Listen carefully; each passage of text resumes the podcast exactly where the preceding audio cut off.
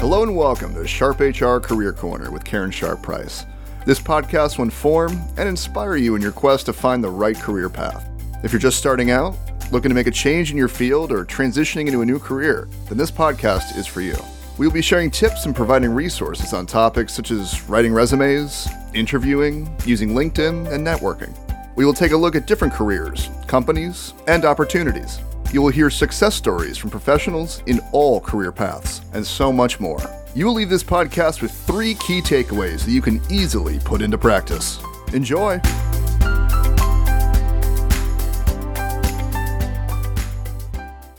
Welcome to Sharp HR Career Corner. I'm Karen Sharp Price. Today we're going to talk to Christine Smith, who lives in Albany, New York. Hi, Christine. Thanks for joining us on Sharp HR Career Corner. Thanks, Karen. Thanks for having me. You do live in the Albany area, right? Uh, I'm in Clifton Park. Yes. Okay, so I just want to make sure I had the right location. Not too far. so, so let's. I I really enjoy listening to people's career story because it's never a straight line. It's zigzags, and I think the zigzag is the story. Is what's interesting about everybody's story. So, back when you uh, graduated, you graduated with a marketing concentration. When you got out of college, your first career wa- job was advertising marketing, and you did that for mm-hmm. a couple years. What was it about that job that really interested you the most at that point? My my school journey in itself is very interesting because I was actually a trying to figure out what I wanted to do when I was 17, 18 years old based on the skills that I had and what I was actually really good at. So I was actually really good at science. I was actually really good at math. So no one offered engineering to me, which I would have actually done really well at, but uh, that's besides the point. Um, so I was interested in forensics. Um, I actually interviewed an FBI agent. I took a tour to the forensics lab in Albany. And after, you know, kind of feeling out if this would be a job for me, I was like, ah, I don't really want to stare at a rug and pick fibers off all day long. Like that sounds really boring and not interesting. And I explored the option of being a detective, and I was concerned that being a cop would change me emotionally as a person. Mm. You just come across something, and especially as a detective, there might be things that you find that not the typical person is going to see. And I'm like, I don't know how I would deal with that. So I was like, okay, what else am I good at? I'm I'm very creative. I'm really good at art at the time, drawing, painting, all those things. I'm like, okay, what kind of options are there for that? um, interior design came up. Uh-huh. Ironically, at that time, I wanted nothing to do with computers. So this is back in like uh, 2006 uh, when I was trying to figure out which college I wanted to go to. I wanted nothing to do with computers. I did not like technology, which I find hilarious. and the colleges that I applied to, I got into all of them, but some of them didn't accept my art portfolio, which didn't help. And then some were very expensive. Like I was already thinking at 18 years old, I'm like, I didn't want a lot of student debt. And this was a while ago, right? This wasn't student debt is crazy now. Yeah. Um, but it was crazy then too. And I'm like, okay, I don't want to graduate with a lot of student debt. Um, I got into a community college pretty much free and clear. So I was like, well, I'll just start there. They didn't really have the program that I needed. And I had taken a year of college already in high school. So I was already ahead so I got to take a lot of electives. And because they didn't have an interior design program, I had to go with something that was somewhat close, and it was graphics. I ended up really liking graphics. It allowed for this creative side of me to come out. I also got to take marketing and sales courses, which still allow for the creative side and the socialization side, which is something that I really need. And at 18, I still understood that I really need to be around people on a regular basis. So when I got offered my first big girl job, um, working for a very small direct mail publication, I, you know, I took it because I'm like, wow, this is right within my degree.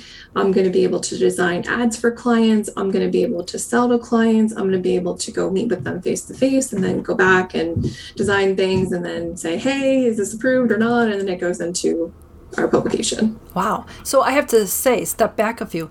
At 17, you were very enlightened to because yeah. I, I mean I have those conversations with college students now, sophomore through senior year, and a lot of them have no idea what they want to do, or they have a few ideas, which you know I can work with any of those, but for somebody, I, I don't come across somebody at that age who not not knows what they want to do, but knows what their skill sets are and, and mm-hmm. looks at those skill sets and then tries to match them with jobs out there. Like you were ahead of your time in that process. it's, it's crazy. I don't know where that came from. And I, I wish I had had more guidance because there's a lot of jobs I didn't even have the option to explore because no one mentioned it to me. Like mm. my um like the conversation that I had with the school was like, well, you can be a teacher. And I'm like, I don't want to be a teacher. Yeah. like I don't want to do that. I I did sub. Yeah. I did do it, you know, here and there as like a side thing, but um that wasn't what I wanted to do, you know, as a career. And I was also trying to think okay, what isn't going to go away? You know, what is going to lead to decent money? What am I going to be happy with? Why I was thinking about all this stuff at 18, I don't know. Really? You I don't know if it was like I was in a really bad car accident at 17, so I don't know if that kind of changed my life perspective a little bit. Yeah. Um, but it definitely, I mean, I use my, I still use my degree every single day. And I don't think there's many people that can say that. No, no, not at all. So, okay, so you did the the marketing and advertising. You you pivoted into the automobile industry. What what were you doing for there? What was your career journey on that one? So I left working for an SEO company, and because the, there was no, you know, no further growth. So like you, I'm constantly like bored. Yeah. I need to be doing different things all the time, and so I started working for a Toyota dealership, and I was hired just in sales. So I was just on the floor. And I remember it was so brutal because, you know, we're all fighting for clients and I hated just kind of standing around waiting for someone to show up. It was so, it just sucked. um, and a couple months in, the general sales manager at the time gave me and one other person the internet department, which at the time, maybe we sold 10 cars a month if we were lucky off of off of internet clients so this is back in 2012 when internet purchasing of major things wasn't really that big yet And comfortable. um, and yeah it was you know carvana wasn't really a big thing if it even existed yet it wasn't really like that prominent carmax all that stuff Yeah. um, so I started really taking it, you know, this is still super new to me, but I'm very organized. I'm, you know, very creative and I'm always trying to figure out, well, how do I re redo something that's kind of stale? And so the other person that was working with me within a couple months, he didn't want to do it anymore because he did, he's like, I don't like being tied to my desk. And I'm like, I just feel like I had so much more freedom because I wasn't having to talk to someone who wasn't even interested. Leads that were coming in, the percentage of more people that were interested, there were still people that weren't, right? But Yeah. it was just different. It was just easier to, to to navigate. So I actually rebuilt the internet department at the dealership I worked at um, in a period of three and a half months from when I started working in that position. We had a we went from selling 10 cars a month to 25 and then i actually brought somebody else on because internet never sleeps and i never did because I was very obsessed with any lead that came in. I would answer at 10 o'clock at night because there's other Toyota dealerships within the area. So I'm like, if I respond the fastest, I'm more likely to get the sale. And if I'm responding as, oh, do you want to come, you know, test drive? I didn't care if people want to come and test drive. You're you're a loyal Toyota customer. You want to buy another Camry? Okay, well, let me give you prices. What have you gotten from other dealerships? How can I beat them? I built up a sales list of like all of our cars, how to price them competitively. I I sent ghost leads to other dealerships to see what they were pricing their cars at to make sure I was competitive and in line. Um, I set up I set up all the content, drip campaigns, all of our CRM, like how everything was layered out. So there would be stuff that would go out on a regular basis if someone didn't purchase. I redid all of those things, and then I would do campaigns as I would go. If I hadn't heard from people in a while, I would send them out, you know, goofy poems about the Toyota specials or whatever. Oh my god. um, and it was it was really great. Like i was the top salesperson after that. January of 2013 i was the top salesperson for how how how long i stayed in in that position. And then they hired it was so weird how everything happened after that but they decided to go the bdc route which is pretty normal for dealerships but that dealership wasn't really getting enough volume of leads for that really to be appropriate Uh-huh. they didn't offer me that position even though I had been running and built the internet department, but okay. Um, and I was training some of the other dealerships on how to manage their CRM properly. Um, so I told the GM at the time, which we had gotten new ones all the time, that I want the F and I position or I'm leaving. And that's how I got the F and I position. Sometimes you just have to ask. yep. So I trained for that, and that was it was very interesting because I was working. You know, I've been in predominantly male industries most of my career, and going into a management position where some men don't respect women in management was very hard because I had very little support when I was back there. Wow.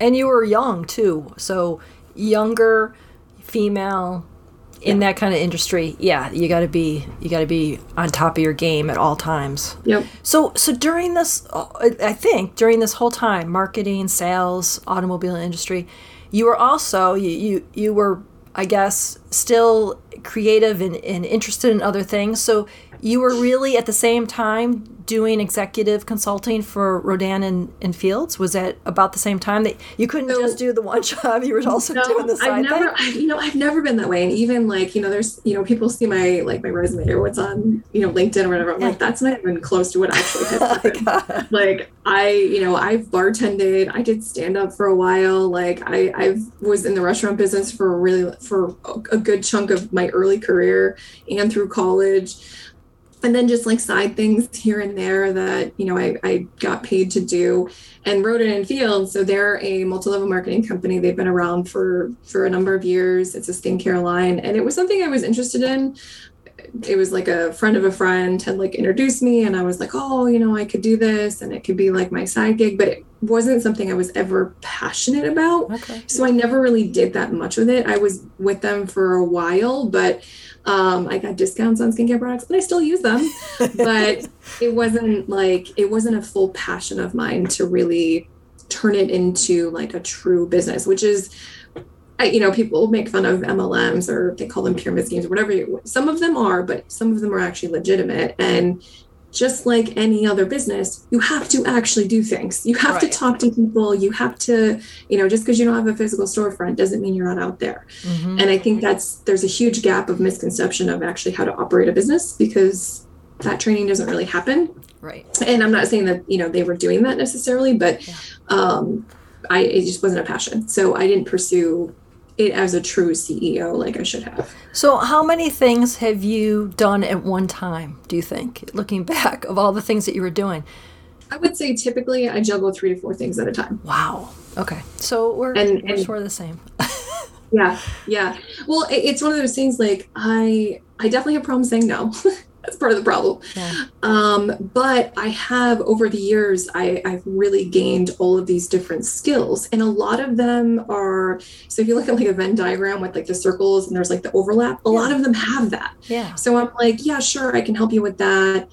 And you know, until I stop getting questions about it, why would I stop doing it? And especially if it's not taking me a ton of time or it's a couple hours a week, it, to me, I'm like, oh, that's worth it. Right. And especially if I'm charging for something, I'm like, oh, that's 100% worth it. Right, right. Um, and everything has always led me to being in the marketing field. Like I have never not stepped out of that completely. Well, marketing does touch every pretty much everything that you do. Whether you're, mm-hmm. you know, working at Target, you're still marketing yourself. You're still trying to be the best employee. So, if you own your own business, marketing is is fundamental right now. So, right. yeah, marketing is is huge. So, out of college about 6 years, you pivoted into finance. What what made you think about becoming a financial advisor? So, I was trying to leave the car business for a while. That's where it started. And, you know, the option of obviously going to another dealership came up. You know, I had some dealerships that would have taken me in a heartbeat, even still, like they will take me in a heartbeat if I really wanted to go back. Um, but I just, I was like, I don't think it's going to be different. I don't think it's going to be any different working for another owner, dealership, whatever. So I was like, I'm trying to get out. I, it, it, was a very toxic work environment. I was working crazy hours. Like I barely had time off at that point. Um, so I, I, could say 80 hours was normal. I, seven days a week. Even though we weren't open on Sundays, I had to go in on Sunday because of the fact I had no help and I was doing two and a half people's jobs. So I'm like, I can't do this anymore. And I wanted to start a family. I was married at the time and I'm like, there's no way I can be a mom. There's no way. I would never see my kid. And I'm going to pay for daycare. Like, that seems dumb. so I didn't want to do that. So I'm like, okay, what else is out there? You know, I wanted to do something that was fulfilling. I always like to help people. So what does that look like? I actually had people in financial services recruiting me heavily for years. Wow. For years.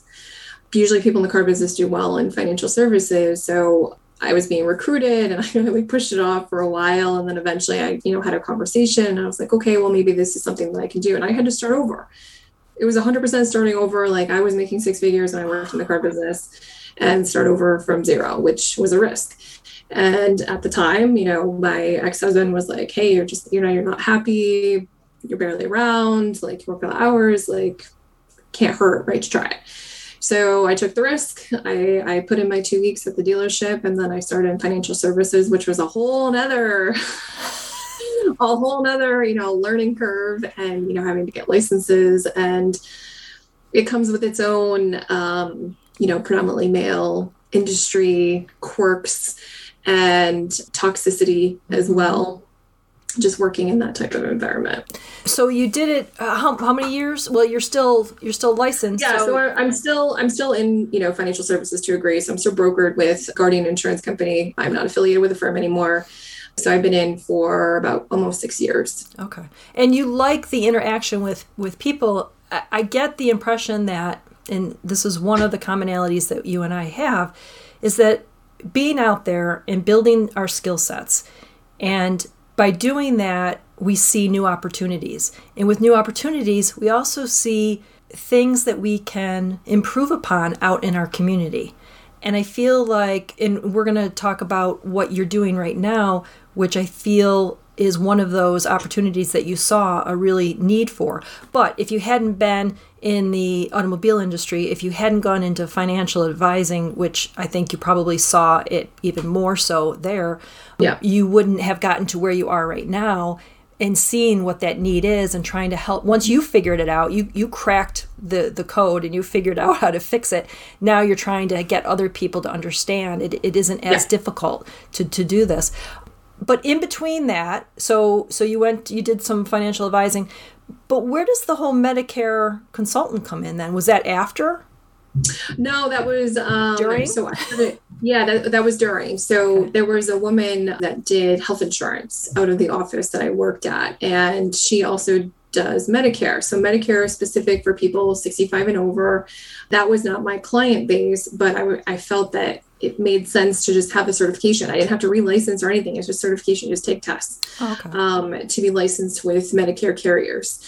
And because my clients have parents and grandparents, I'm like, seems to make sense if they trust me and I can say, hey, listen, you know, I handle Medicare. If you have, if your parents have any questions or, you know, would they want to change carriers, I get paid the same regardless of what carrier they go to. There's a lot of people going into it every day. So, and a lot of people aren't doing it. Like a lot of advisors aren't even, they don't, I think they either don't know what's available or they just don't want to deal with it. And I'm like, it's so easy though. Like it's not hard to just say, hey, here's the difference between the United Healthcare and Humana this, this, this year.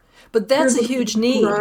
Because yeah, until you need it, until until you get close to that age, you don't think about it, you don't worry about it, and then right. you get thrown into it and there's all these regulations that you got to do things six yep. months ahead and all and you just you, yep. you're like yep. what what and and i think you know what one of the pieces that that bothers me the most and i'm in a lucky position because i'm actually older than my husband but for most women who marry younger i mean their their husbands are older than them most of the time their husbands go off onto medicare and you know they're covered. But the wife and if there's kids who aren't 65 yet yeah. they're like what do i do? Where do i get insurance? And how much is it going to cost? And where did that come from? And i didn't know about mm-hmm. this. So like there's just all these little pitfalls that most people just you know don't even know that it's out there and that there's yeah, a problem. Yeah. so having that experience and that skill set is huge because everybody is going to uh, knock on that door. They're gonna need it at some point. And, it, and again, it's it's not a focus, but I was like, you know what? It doesn't take a lot of time. Well, I mean, I say it doesn't take a lot of time, but when I have to recertify well, for you. every year, I'm like, oh. But other than that, I'm like, hey, I have it in my back pocket. You know, I'll recertify every year. At the end of the day, it doesn't take me a lot of time. It isn't a focus. I don't really talk about it, promote it. But if somebody's but like, hey, yeah, exactly. I have this need. And, you know, when I moved to financial services originally mm-hmm.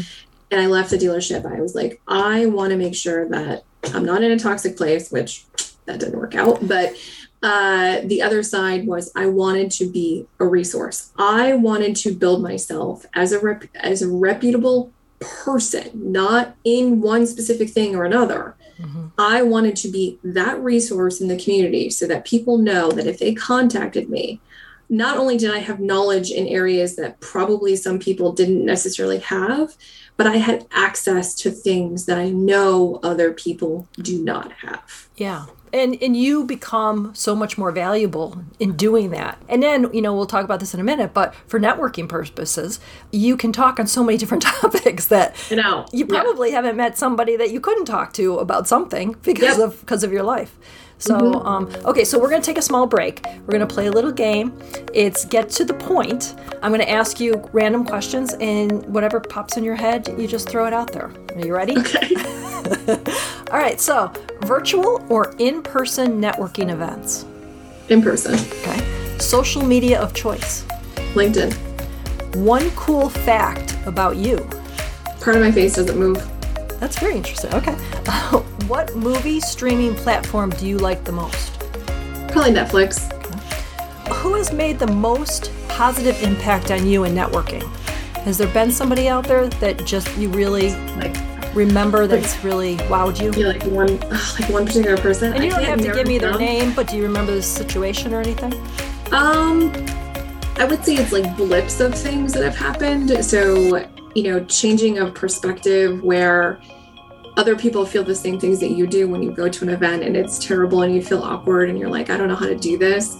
Um, somebody that I actually we did workshops together all the time, and he said, "Well, here's what I would do." He's like, "I would go up to another person who looked like they were feeling the same thing. I'm like, ah, this seems terrible, right?" And then just started jumping into a conversation. I'm like, "Oh, that's so great! I'm gonna totally use that."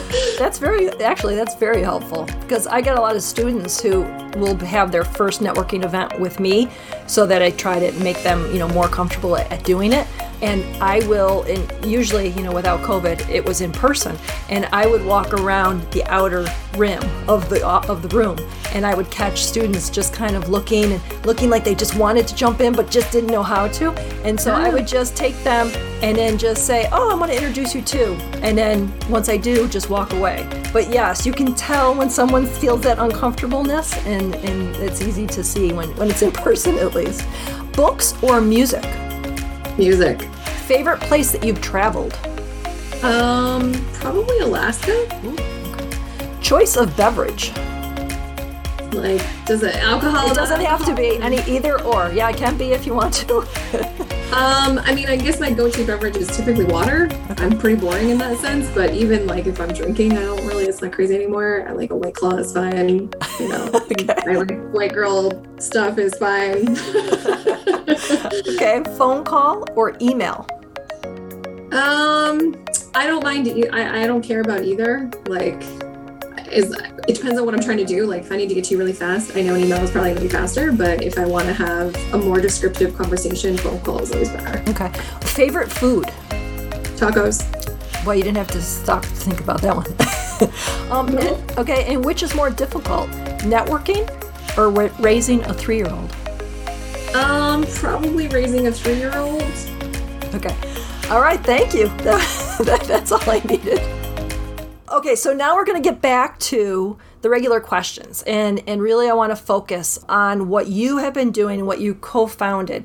We were talking earlier about networking, and it's something that people a lot in their jobs have to do.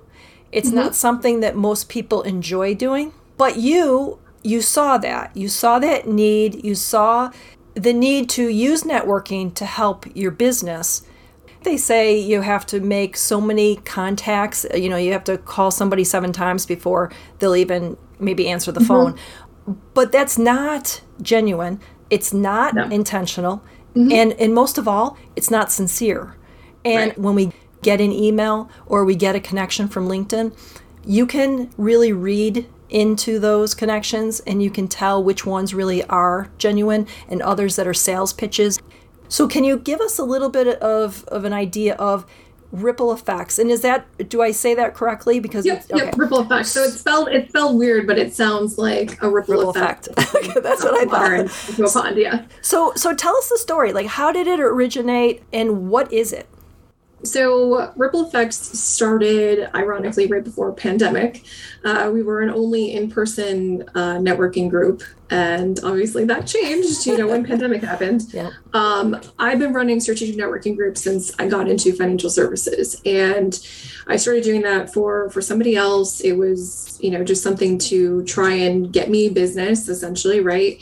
And then it turned into a lot more than that. You know i've tried leads groups. I've, I've been a part of chambers. I've been in bni i've been in associations. And one of the things i kept finding over and over again is aside from the word vomit all the time is being in the financial space no one wanted to have a conversation with me. No one no one would take the time to get to know me. It was a no just because of what was on my name tag. Mm. And I'm like, well, this sucks because I am way more than just the fact that I work for a financial firm, company, whatever.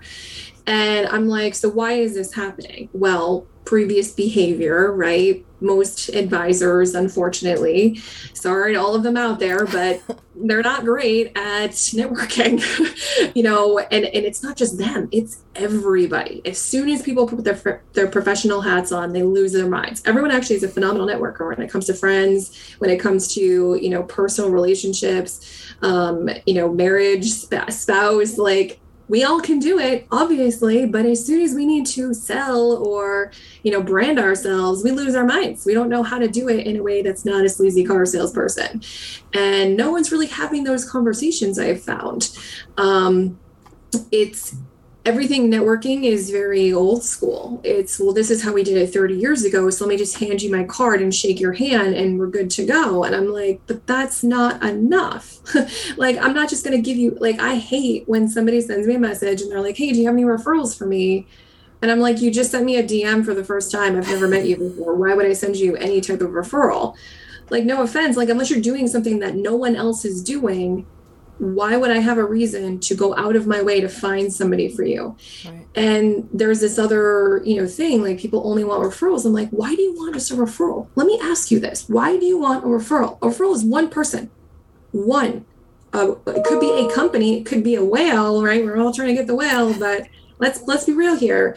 Why aren't you going after the introductions? Why aren't you going after the people who are going to be a constant funnel for you? Like, why wouldn't you do that? And you know, when you ask that to people, they're like, I didn't even know that was a thing. I didn't know I should do that. And I'm like, well, yeah, that's that's actually being an intentional networker. You're building you're building your community you're also leading with advocacy you're you're having conversations with people not just because they could be a potential client but because there might be an opportunity to either collaborate with future clients they're going to provide value for your clients, which is always going to raise you up in the bar of who they're going to work with. Mm-hmm. And it just leads to way more opportunity. So, you know, working for this other company and leading these other groups, I started to realize like, I think we really can do more here.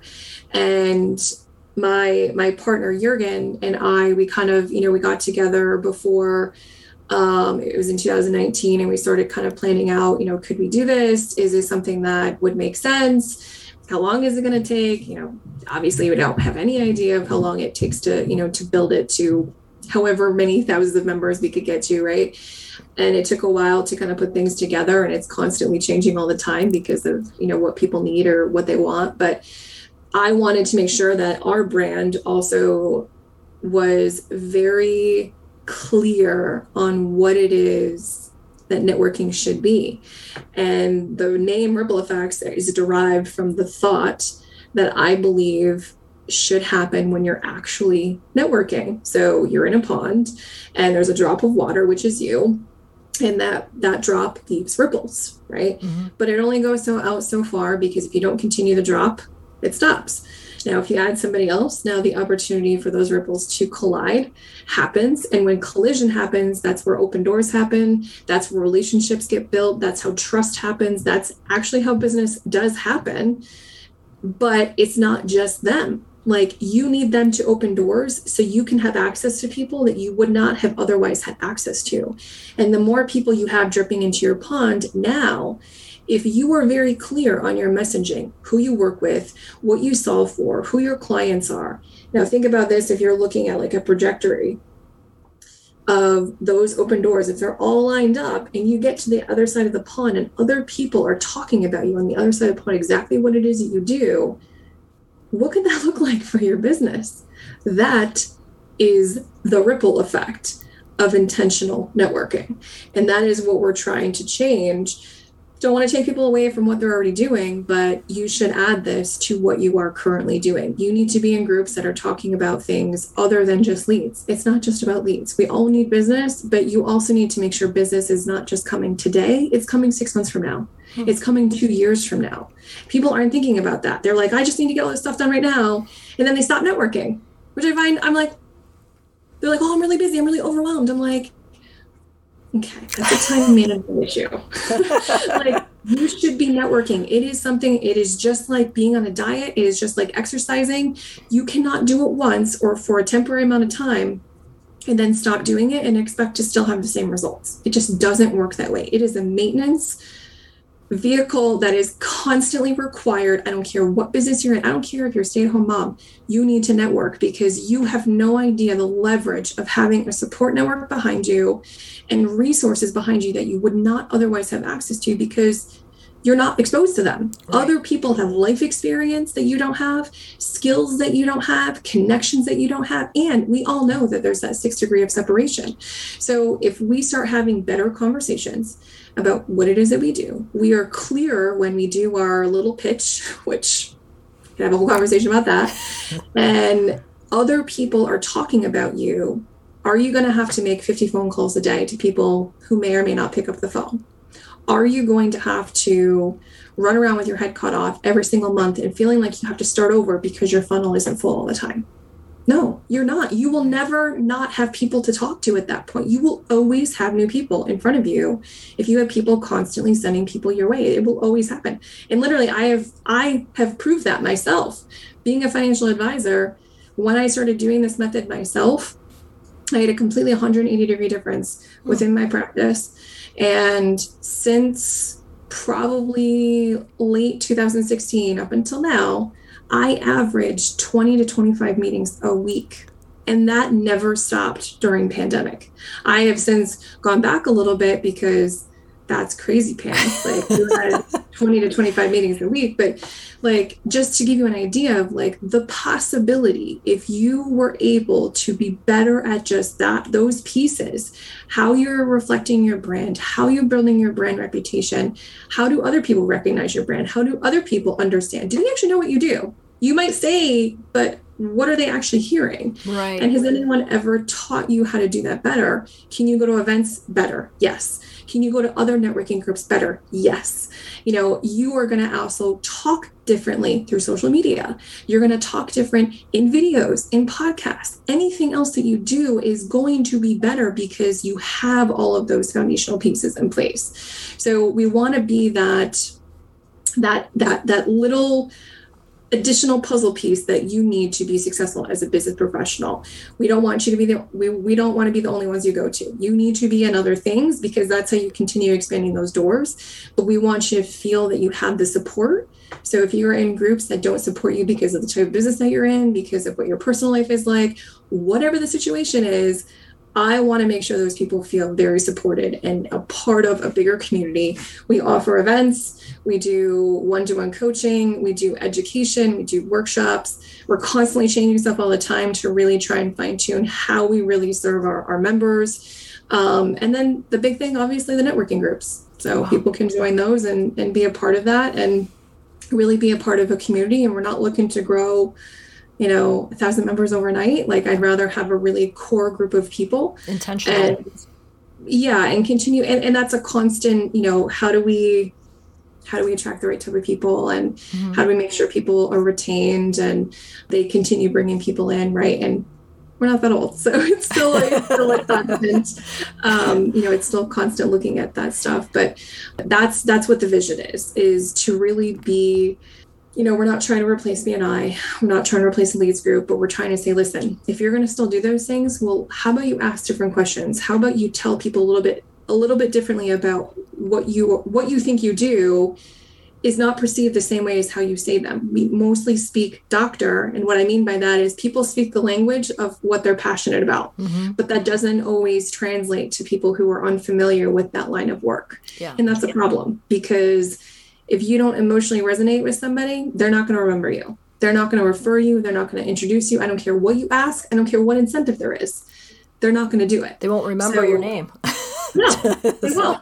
Yeah. And you know, I mean, like I, I always joke, I'm like, oh, my hair is purple. You can't really see it through the video right now, but I always joke with people, and like I'm, I you know, I'm, I'm five eleven without heels on, so like if I'm in a room with somebody, it sometimes can be helpful to you know have that memory because of those features, but in the world of pandemic when we've gone virtual like how are you separating yourself? How are you having these better conversations?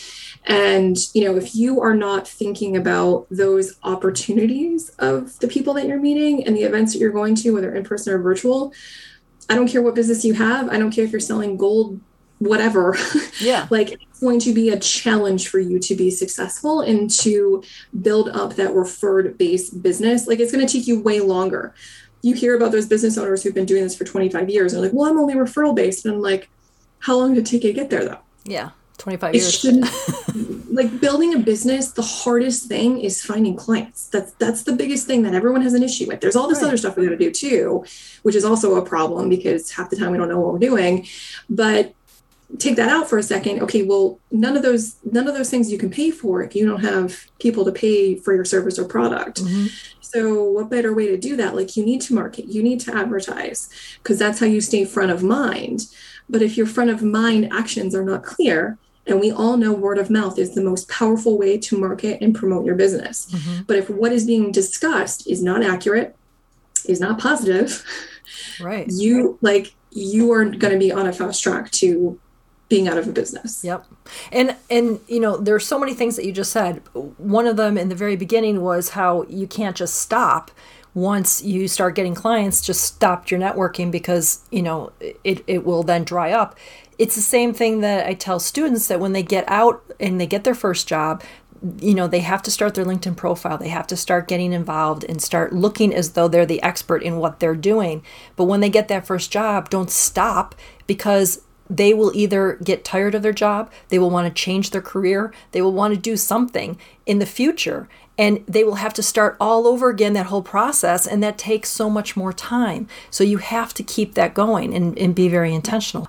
If someone is is interested, they're hearing this and they're interested in learning more about it or wanting to experience it. Can someone join one of these uh, meetings and just see for yep. themselves what it's so, like? Yep. Mm, so I, I really encourage people before they decide to officially join and be a paying member that they actually check out one of the groups. So we have groups running Monday through Friday.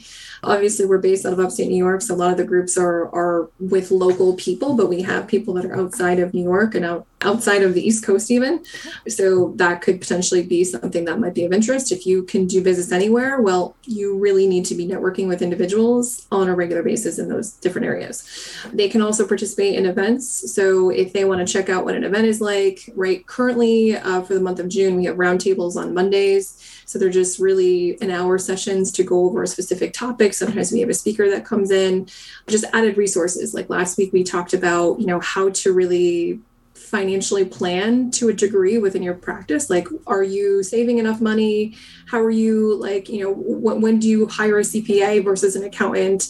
When do you you know turn on payroll? Like what are some indicators that you're spending too much? Like just things to consider that you know definitely apply personally but yeah. no one's having these discussions either which is mind-blowing to me. Like mm-hmm. business owners aren't working with an advisor to get them ramped up. They're like well i can't go to an advisor until i have all these things figured out. And i'm like no Oh, you're supposed to go to them to help you figure these things out. Or if you should you know, get rid of your 401k to invest in your business. Like that's not something you should be doing. However, you talk to a financial professional or coach or somebody to get that third party external you know person to say like oh hey let's weigh all it out. Let's look at the pros look at the cons.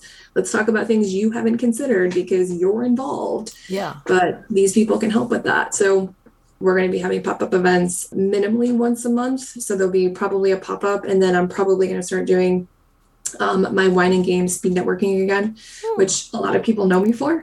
Um, I had a, I had a pretty big following uh, with that before because I did it for quite a few years. before you know pandemic happened obviously and yeah. so probably get back to doing that so it'd be like a ripple effects combined but still like a public facing event so people that maybe are not necessarily ripple effects members can participate and kind of check out and, and see what you know what some things are like. Yeah um, that sounds like fun. Yeah yeah super fun so is so is this considered a membership? Do do they pay a monthly fee or how is that how that works? Yep. So Ripple Effects is membership based, um, unless somebody you know hires us for you know for coaching or something, which that's like a that's just a flat fee, um, unless there's something else that they they have in mind. But currently, that's that's just how it is.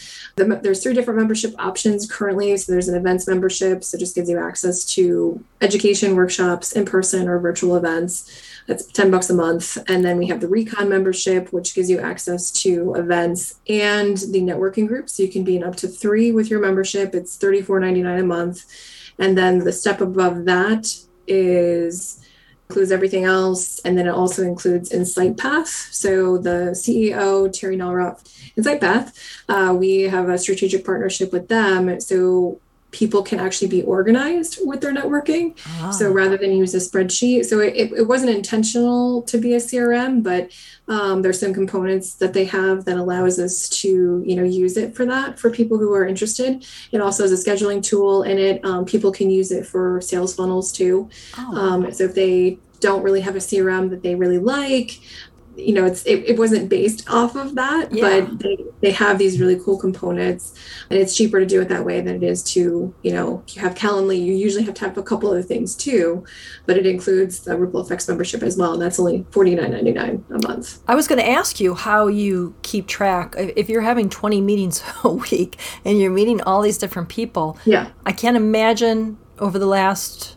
six years how many meetings you've had and how many people how do you keep track of what everybody is actually doing, who they are? I'm sure you put in there their extra interests, the things that they do, so that you can remember yeah. what it's not just their title, it's not just, you know, what their job is, but all the extra stuff because that you pull more towards all of those things than sometimes you do with what they're actually doing today because of the resources yeah. or skill set.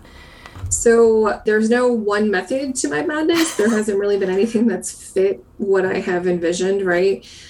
A lot of it is based off of how the relationship is. So networking is is a two-way street, just like any relationship. So when I meet somebody and I'm trying to figure out are they going to be on the top 20% of my networking pyramid or my community pyramid or are they going to be at the bottom? And most of the time I have no idea. You have a general idea of, you know, maybe where someone might fit, but yeah. not everybody's at the top. And even if you have a hundred thousand connections, you're not talking with all of them at the same time. You're not right. talking with all of them consistently. So, you know, the people that stay front of mind are the people that make an effort. They communicate, they're participating.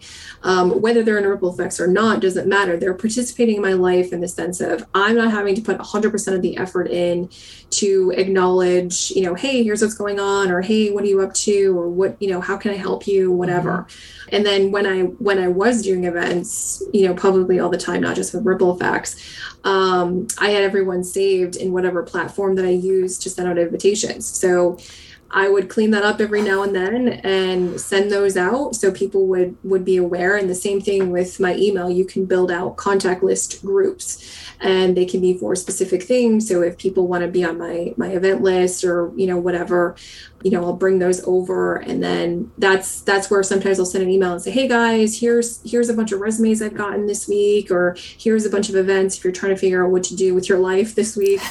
Um, or this month, or I might make an announcement about, you know, maybe something ripple effects oriented or not at all.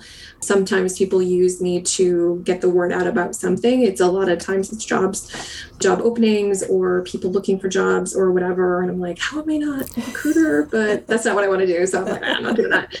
But yeah, so that's that's kind of how it's happened. Because, you know, I have found especially from working in the car dealership with how often I was sending out communication. I, I would say I'm an over communicator to a degree, but the people that I know people see what I say on LinkedIn because mm-hmm. I post daily, if not more. I know people are watching the things that I'm doing. And if people have an inkling to have a conversation, they will reach out. And that's on top of if I saw somebody pass through my line of vision sometimes they'll get tagged in a post or if somebody tags me in a post that triggers to have a conversation. And I, and I tell people this i'm like listen this is how we stay in contact because we're crazy busy. It doesn't matter you know how often we try to do things things always get in the way. But if we're making an effort we're making the communication it'll always work out just like any relationship. You have right. friends that you might only talk to once a year and then you have friends that you talk to on a weekly basis because yep. you're both putting the effort in. So i look at business the same way and you know my go-to people are the ones that make an effort to stay in the circle. I like that 20% i, I have to think of that myself because I, you do. And you know what? One thing that covid has done i think it's had me reevaluate relationships whether yeah. they're friendship relationships, work relationships, networking relationships. I, mm-hmm. It has given me time to really think about, and I think that I've kind of cut back on on all of that. So that that's really helpful. Yeah, well, you you realize like, okay, well, who and and I've I've had to realize it over time because I'm like, oh, I want to keep everybody, but I'm like, not everybody's at the same level. Some people will move up, you know, yeah. on that pyramid. Yeah. Um, you know, some people will come back, they'll circle back, but I, I just don't want to, you know, go out of my way for the people who aren't. I'm not saying they have to go out of their way for me too, but yeah. I'm like, I know I make connections way more than I expect to receive them. And I get a lot back, mm-hmm. but it's taken a while to get there. I mean, there was times where I was actually tracking like how many I was getting versus how many were going out. And it was like a one to three. Oh, wow. like for every one I got, three went out. Yeah, I can see that. More. I mean, in, some cases. That kind of that kind of is like when you have a party and you send out invitations. How many people actually RSVP? You yeah. know, like it drives you nuts. Like, why can't they just RSVP so you know how much food to get? so, you know, it's just a simple thing. Um, okay, so at, at the end of my interview, I always ask people to give three pieces of advice. What advice would you give to someone who just hates networking? What what what will help them look at it differently, turn things around. Because really to be successful no matter who you are and what you're doing out there at this moment whether you're a student whether you've been out in the workforce for a while um, networking really can change the way you interact with people your community and how successful you are. So for those people mm-hmm. that just dread it what kind of advice could you give them? I would say you've been in the wrong place. You've been around the wrong people I would say that's part of it. I would also look at, you know, how do you actually really feel when you go? So, like you say, you hate it, but why? Do you hate it because there's anxiety? Do you hate it because you don't like meeting people? Like it's awkward for you? Um, do you consider yourself more of an introvert? And I would say, well, you should really try to go to places that maybe are more introvert friendly. So I have specifically built stuff like that because I know that not everybody is an extrovert. I'm actually not an extrovert.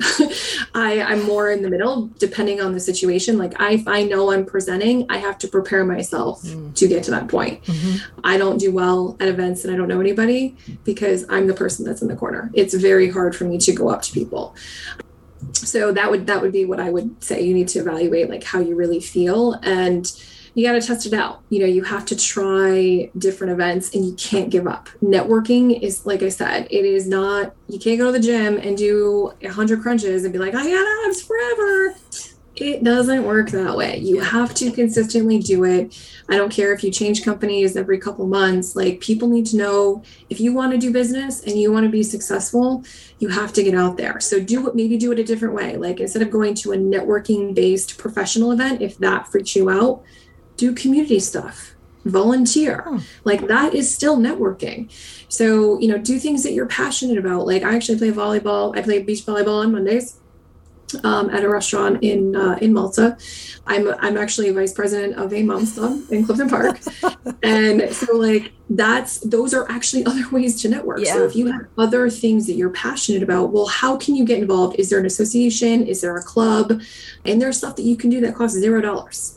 So you can you can do it for minimal amounts of money.